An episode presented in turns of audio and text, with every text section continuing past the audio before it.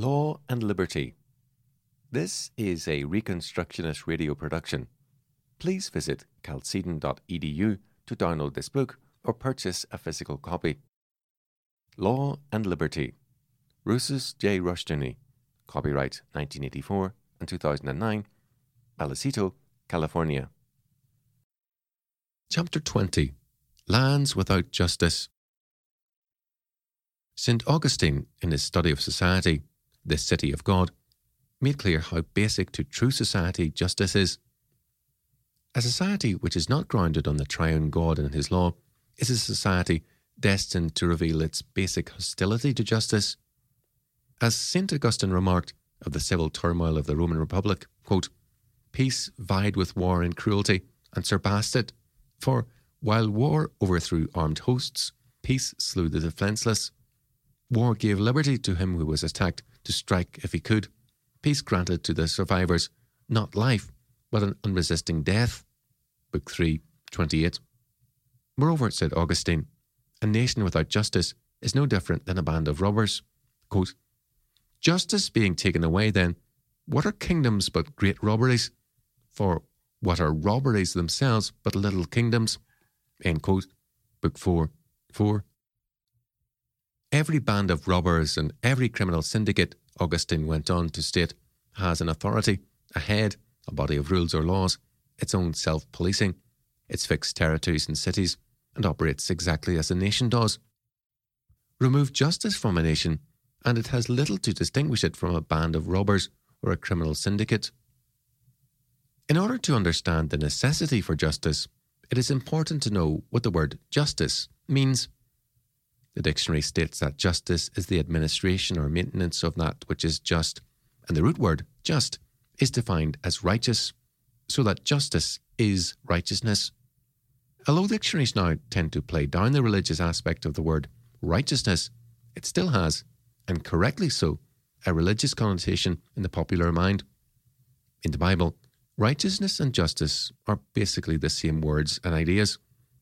Justice and righteousness mean moral and religious perfection. So God is spoken of as not only perfect righteousness and justice, but also the source of all righteousness and justice. Justice in the human scene means the rule of God's righteousness among men in two ways. First, by the operation of divine grace in the heart of man, and second, by means of the ministry of justice through civil government. By means of the state, by civil government, God's righteousness is to be expressed in law, godly law, and the order this law establishes is justice. Take away God's standard of righteousness from the law, and you strip the law of justice and reduce it to anti law. Without justice, the law becomes a form of theft. Stripped of justice, the law becomes an instrument of extortion and oppression in the hands of whatever group of men control it. If men of wealth control the state, the law becomes their tool to subjugate the poor and to make them poorer if poor men control the state, the law is used to rob the rich and old hard-working people to support those who want to live on the proceeds of robbery. In the one case, it is called the maintenance of the social order, and in the other, it is called social justice and social welfare. But in both cases, it is robbery. And today, because God's righteousness is despised, the nations of the world are becoming robber states and lands without justice. Humanism has been responsible for creating these robber states. By denying the relevance of God's law to man's law, and by divorcing law from the righteousness of God, humanism has made the law the expression of man's logic and experience.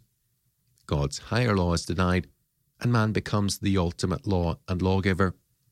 The only difference, then, between the criminal syndicate and the modern state is that the state claims to have the general will of the nation behind it. The lesser order of the criminal syndicate is thus ruled out as an illegitimate order.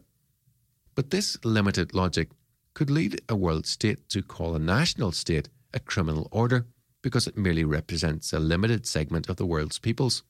Moreover, because humanism has no ultimate right or wrong, its law is democratic law, that is, it simply expresses the will of the people. But the will of man, whether as an individual or en masse, is, according to Scripture, a sinful will Sinful man is not interested in justice, he is interested in himself in getting more and more of the best for himself. When man's sinful will is the only source of the law, as it is for humanism, then the law becomes legalized robbery, which is, after all, the simplest and best definition of socialism. With socialism, or legalized robbery, the appetite for robbery is only increased. Men who begin to steal find stealing to be their favourite way of progress, and, as a result, theft rather than work becomes steadily more and more basic to the socialist robber state. Men find it profitable to live by legalized theft, and they demand all the more of it. As a result, while socialism calls itself the workers' state, it is, in actuality, a robber state, wherein the robbers live off the workers and insist that the workers thank them for this new paradise. Nowhere are workers more oppressed than under socialism, and yet they are continually asked to heal, praise, and thank the thieves who live off them. Lands without justice, robber states, are the consequence of humanism, of a law divorced from God's righteousness. Basic, therefore, to every resistance to the criminal syndicate states are two things.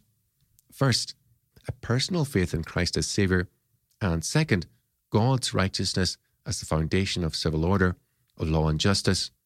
Apart from this, we are merely fighting humanism with more humanism, which is comparable to fighting fire with gasoline. In a land without justice, sympathy tends to favour the unjust rather than the just. As a result, sympathy and pity go out to criminals, not to victims. Every kind of legal protection is increasingly afforded to the criminal and less and less to the godly and the law abiding citizens. We are told that we must love the thief, prostitute, homosexual, and murderer and that to demand punishment for crimes is to be ugly and vengeful, but little love and pity are shown for the victims of their crimes. We live in one of the history's most sentimental eras, and all this sentimentality is lavished upon the hoodlums and criminals of society. In many circles, it is impossible to criticize these hoodlums and criminals without becoming a social outcast. When popular feeling runs so strongly in favour of the lawless, we will always see the progressive growth of a land without justice. To restore justice, we must restore God to his rightful place in our personal and national lives. For Scripture, true civil governments not only derive their power from God, but also their law. According to Scripture, quote, Power belongeth unto God, end quote, Psalm 62 11, and all powers on the human scene can only be exercised according to his word. God, quote, removeth kings and setteth up kings, end quote, Daniel 2 21. And, quote, the Most High ruleth in the kingdom of men and giveth it to whomsoever he will, end quote, Daniel 4 32. St. Paul stated that, quote, there is no power but of God, the powers that be are ordained of God, end quote, Romans 13:1. In America, during most of its history, God has been recognized as the source of government by the people and by the courts. At the very beginning, the purpose was openly and proudly stated to be the establishment of godly governments. Thus, the preamble to the Connecticut Constitution of 1639 declared, quote, Where a people are gathered together, the Word of God requires that to maintain the peace and union, there should be an orderly and decent government established according to God. Our courts once agreed with St. Augustine that, quote, if justice be taken away, what are governments but great bands of robbers? Thus, a decision of 1905 stated, quote, If through the courts of justice a man can be chiselled out of his property, then it, would, then it would be well to abolish the courts and let every man like the heathen rage and be, quote, a unto himself, end quote, end quote. A decision of 1921 said also, quote, the right of courts to exist and function rests upon their power to mete out fundamental justice. End quote. Where justice is removed from a court, that court simply becomes a political tool whereby one class oppresses another and justice is replaced by injustice. This, of course, is the theory of Marxist law. For communism uses the law and the courts as a tool for the dictatorship of the proletariat and the oppression of all who, in any way, oppose, disagree with, or fall into favour of the totalitarian state. The Soviet law and courts are the logical end result of humanism, and of any legal structure divorced from God's absolute righteousness and justice. Quote, Except the Lord builds the house, they labour in vain that build it. End quote. Psalm 127, 1. The Reconstructionist Radio Podcast Network brings to you a complete lineup of podcasts where you will hear practical and tactical theology. Our desire is not simply that you consume our shows, but that you also live out your faith in every area of life. We can talk all day long about these things, but if we fail to put them into practice, then we fail as ambassadors of Jesus Christ our King. Subscribe now to your favorite Reconstructionist Radio Podcast Network shows, or you can subscribe to the Reconstructionist Radio Master Feed, where all of the content we produce, including the audiobooks and audio articles, will pop up as soon as they are available. And don't forget to visit ReconstructionistRadio.com to volunteer as a narrator or to partner with this ministry financially. May the Holy Spirit stir you into action for Christ and His kingdom